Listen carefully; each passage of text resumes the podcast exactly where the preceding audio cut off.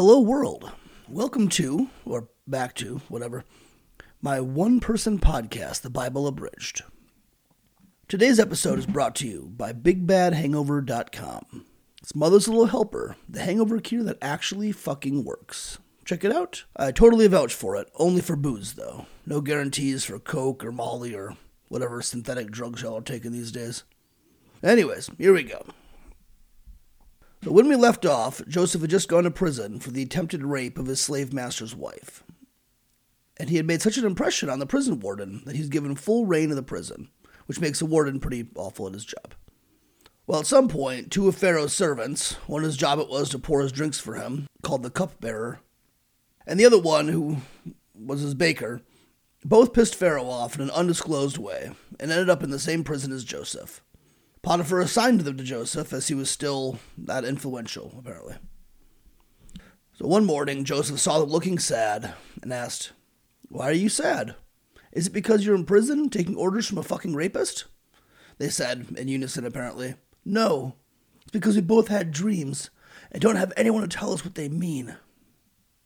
Well, Joseph was all about interpreting dreams, especially ones that made him force his brothers to bow down before him. So he decided to interpret their dreams for them. The drink pourer went first. I had a dream where I saw a vine. The vine had three branches, and they made grapes. I squeezed those grapes into wine and poured it into Pharaoh's cup, and gave him his cup.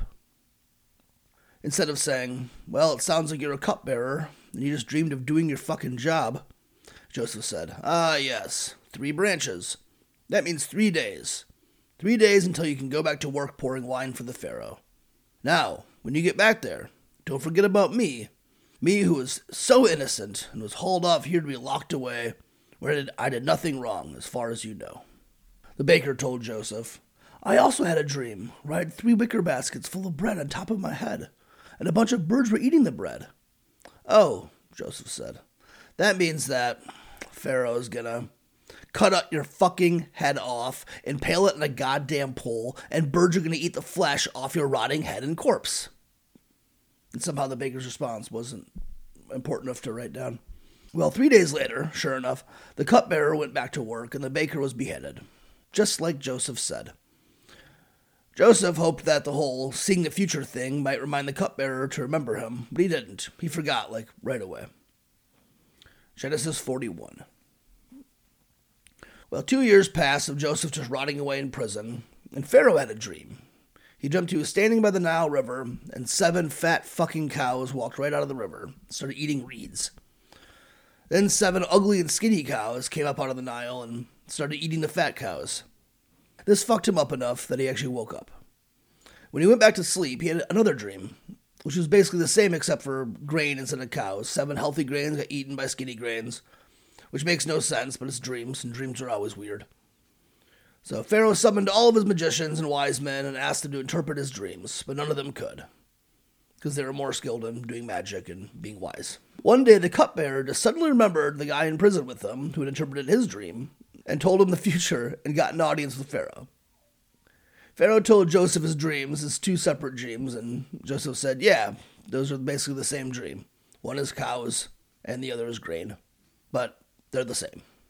Joseph explained to Pharaoh that the dreams were prophecies warning there was going to be seven years of famine. He told him that over the next seven years they should take a fifth of all the grain being grown and store it away so people wouldn't die when the famine hit. Pharaoh decided this was not only a good plan, but one deserving Joseph to be the second most powerful person in the whole fucking country. So Joseph suddenly had gold all over him and a chariot. It was named Zaphenath Paneah and was fucking married to Asenath, daughter of the priest of Heliopolis. All, all which, you know, pretty big deal. So Joseph wandered around the country, keeping track of the grain being stored, and also pumped out a couple of kids. Manasseh, which looks like man ass a, and Ephraim, which means fruitful. Seven years of this, and suddenly, boom, famine. When the famine began, Pharaoh immediately put Joseph in charge of dealing with the food. Then people from all over the world, and by world I mean this pretty small region because that's how they knew the whole world at the time, which is why we shouldn't look to them for wisdom or anything because they were fucking stupid. Anyways, people from all over the world came and tried to buy grain from Joseph. Genesis 42. Well, Jacob and his 11 non Joseph sons got word that Egypt had some grain and traveled the 760 kilometers down to Egypt, which, two things.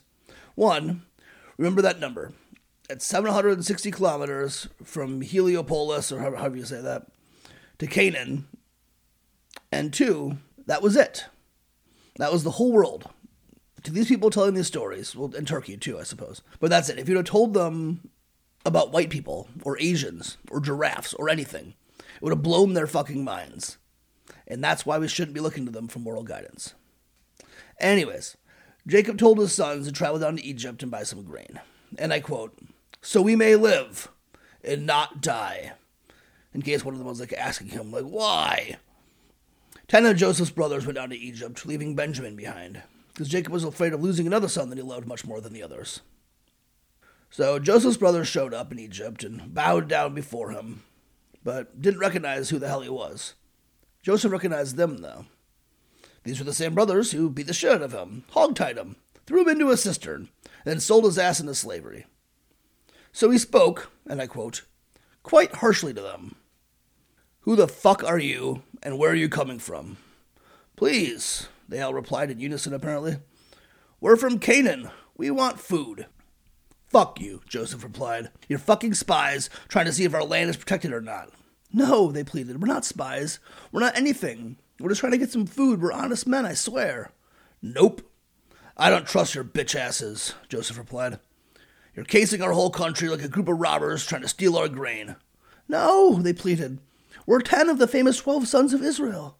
The youngest one is still with Israel, and the other one died years ago. Joseph, being the one that allegedly died years ago, and still carrying a little bit of resentment, put them all in prison for three days. After the three days were up, he said, I'm keeping one of y'all in prison, while the other nine can bring some grain back to your father. But I want this youngest brother y'all mentioned down here to prove he exists. Do this or I'll fucking kill all of you. Apparently, he was saying all this in Egyptian, and his brothers were discussing it in Hebrew, thinking he couldn't understand. When he heard Reuben say, in Hebrew, See, I told you guys you shouldn't have killed Joseph. This is our curse now. We have to account for his blood. When he heard this, Joseph realized that at least one of them was sorry about the whole situation, and apparently just cried and cried right there, but with his back turned to them so they couldn't tell. Or maybe he was crying in Egyptian, so it was different. It's not mentioned. It is mentioned, though, that he dried his eyes real quick and had Simeon hog-tied and thrown into the dungeon. After this, Joseph had his people load a, whole sack of grain in each of his non Simeon brothers' donkeys. He also had them sneak the silver they'd paid him back into the donkeys as well. While they were en route on their 760 kilometer journey, one of them realized he still had the silver in his sack. The others checked as well, found the silver, and said, again, collectively, What the fuck has God done to us? When they got back to Israel, they told him the whole story and showed that coincidentally all the silver had been returned. They tried and tried to convince him they just needed to grab Benjamin and everything would be fine. He got super dramatic and said, First Joseph mysteriously dies, and now Simeon is probably dead, and now you want Benjamin? Everything in this whole world is against me. Reuben tried to plead, saying, I'll leave you both of my sons. And guess what, old man? You can fucking kill them, both, if he doesn't return. Well, Jacob just kept on being dramatic, though. My son will not go down there. His brother is dead. He's the only one left. His other nine sons were like, uh, what? But he continued, If he dies, I'll fucking die of grief. Is that what you want? All the brothers most likely just rolled their eyes in unison. So that's it for episode 11. Check back next week for episode 12 as we go further into the story of Joseph.